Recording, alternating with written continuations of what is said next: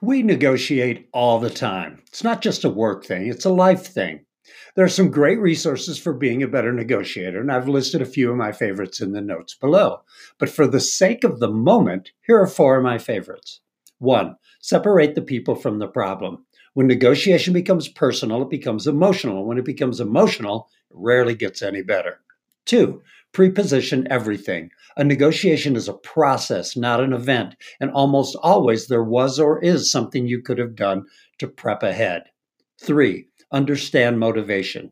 Behind every reason someone does or wants something is a motivation. Find that, and it all gets easier. Four, be a better listener. The best negotiator doesn't have all the answers. They ask the right questions and listen carefully to the answers. I'm Rich Sands, and that was your daily ritual.